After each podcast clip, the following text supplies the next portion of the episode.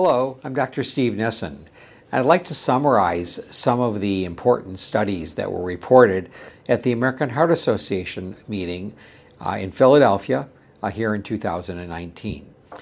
The biggest news coming out of the meeting was the ischemia trial. This is a study that's been long awaited. And to understand ischemia, you have to go back about a decade. In two thousand seven, the COURAGE trial presented the results of uh, a study comparing optimal medical therapy to invasive management for people with stable angina. And it really didn't show any reduction in death or myocardial infarction in the patient that got the patients that got invasive treatment, you know, with a lot of stenting. Well, there was a lot of back and forth and criticism of the COURAGE trial, uh, which led to the ischemia trial presented by Doctor Judith Hochman from N Y U. Ischemia was designed to take patients that had documented ischemia on a stress test. It could be a variety of different kinds of stress tests, but they really wanted to determine whether an invasive versus a conservative strategy was more effective in these patients with documented ischemia. And in general, this was a sicker group of patients that were studied in COURAGE. They were followed for many years, about four years. A study was sponsored by the National Institute of Health, so it wasn't a commercially sponsored trial. And it cost a lot of money for an N I H trial, about one hundred million dollars. The patients uh, were uh, typic, as typical of the patients that we see, more men than women, uh, generally in an age group uh, in the fifties and sixties, uh, where these decisions must be made.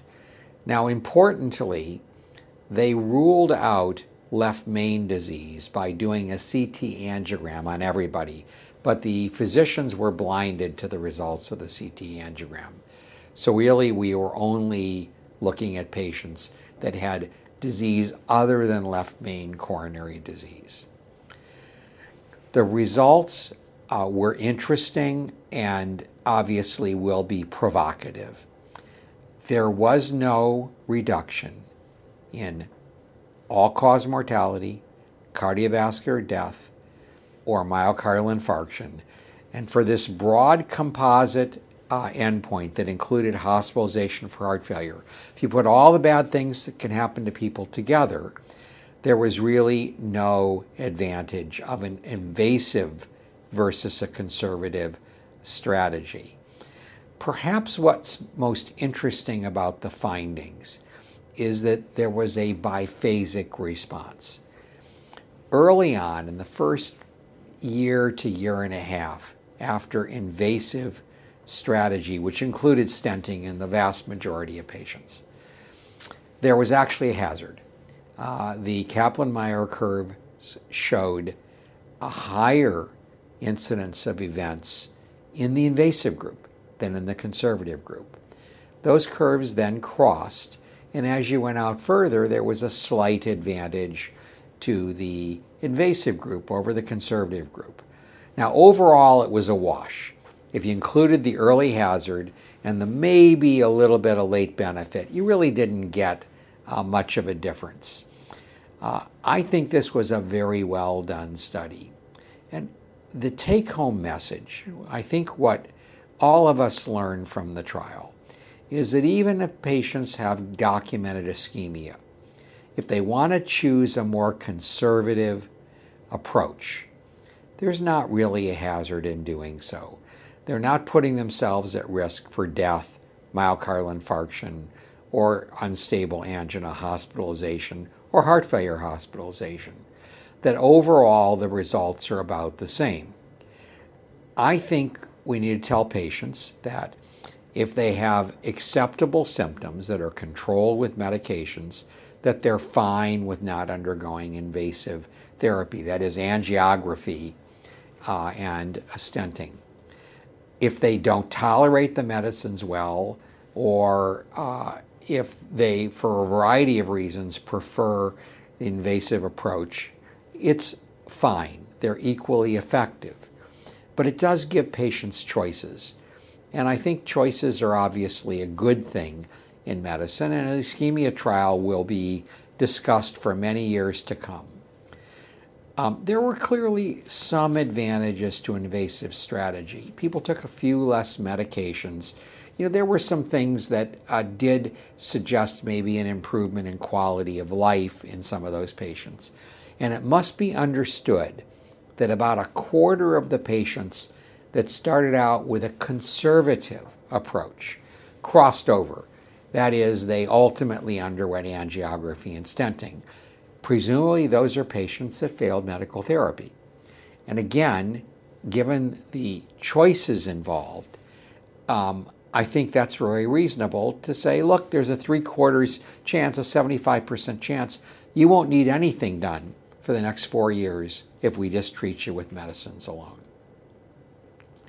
Now, a second really important study that came out at the I H A meeting is the COLCOT trial. Now, this is also uh, a trial that many of us were, were long awaiting. And there is some background here.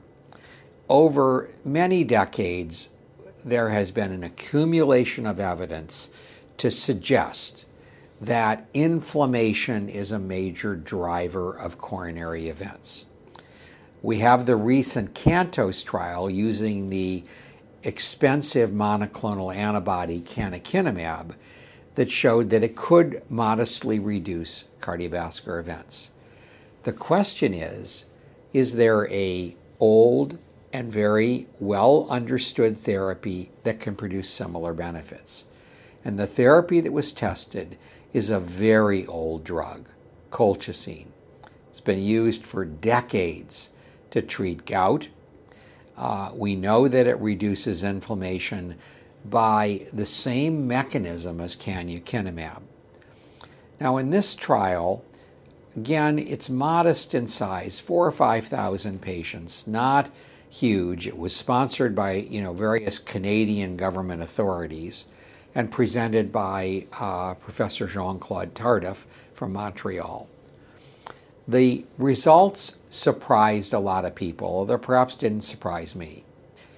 Uh, there was a hazard ratio of zero point seven seven, a twenty-three percent reduction in the risk of major adverse cardiovascular events in the people that got uh, colchicine after a myocardial infarction. They had, these people had had an event, but not within the last uh, you know, few days or weeks.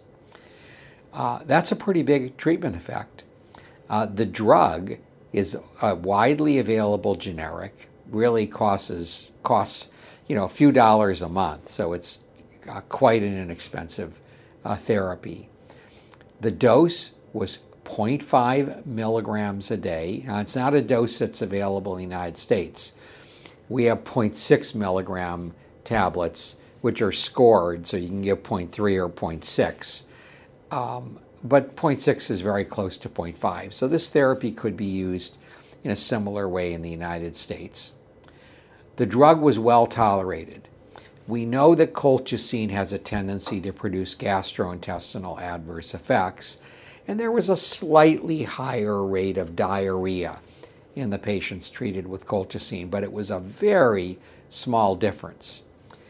One thing did pop up on the safety uh, testing, which may or, may or may not be a false positive finding, but there was a slight increase in the risk of pneumonia in the patient that got colchicine versus placebo. Uh, that may or may not hold up in subsequent trials. So what did we learn from the Colcott trial? First of all, we learned that, once again, the inflammation hypothesis is validated, that a pure anti-inflammatory therapy doesn't affect lipids, doesn't affect blood pressure, doesn't affect any of the other known risk factors. It just reduces inflammation. Produced a uh, statistically significant twenty-three percent reduction in major morbidity and mortality. Now, the p-value was just below the conventional level of statistical significance because the study was modest in size and had a mean exposure of only a couple of years. I think that COLCOT needs to be repeated uh, in a larger, more definitive trial. Uh, this can be considered as a therapy in patients that have very high levels of C-reactive protein. Uh, the average levels were pretty high in this trial, in this post-M I uh, trial. Uh, and they did go down, although they didn't. They also went down in the placebo group. So there's a lot of things we don't understand here. I think colchicine can be considered in patients that have high C R P, uh, but probably we need another trial to really nail down the benefits. There was a third trial presented at the A H A in Philadelphia that was smaller, but probably very important. And this was an ORION trial. ORION trials are the trials of the new cholesterol-lowering drug Inclisiran. Uh, Inclisiran is a P C S K nine inhibitor, like the monoclonal antibodies that are already approved, but it works by a different mechanism. It's a short interfering R N A. And the way these drugs work is that they block the translation of the gene responsible for production of the protein, P C S K nine. In this study, uh, patients were given just two injections a year. Uh, so it's a drug that has a six-month duration of action. And in the trial, it lowered L D L cholesterol by about fifty percent. In patients with heterozygous familial hyperlipidemia. Uh, that's a really impressive result with a drug that can be given so infrequently. There were no particular adverse effects noted. The drug is coming up for consideration for approval by the F D A in twenty twenty. Uh, it is likely to be approved, and it does open the opportunity for a new approach to treatment of cholesterol, where rather than taking a daily medication or a monoclonal antibody on a every two-week basis, we can treat patients with two injections a year and get very large, fifty percent reductions in L D L cholesterol. So many of us are looking forward to the F D A reviewing the data. If the drug's approved, I think it is likely to have a fairly big impact. Uh, thank you for watching. Thank you for listening. We hope you enjoyed the podcast. We welcome your comments and feedback. Please contact us at heart at c c f dot org. Like what you heard? Please subscribe and share the link on iTunes.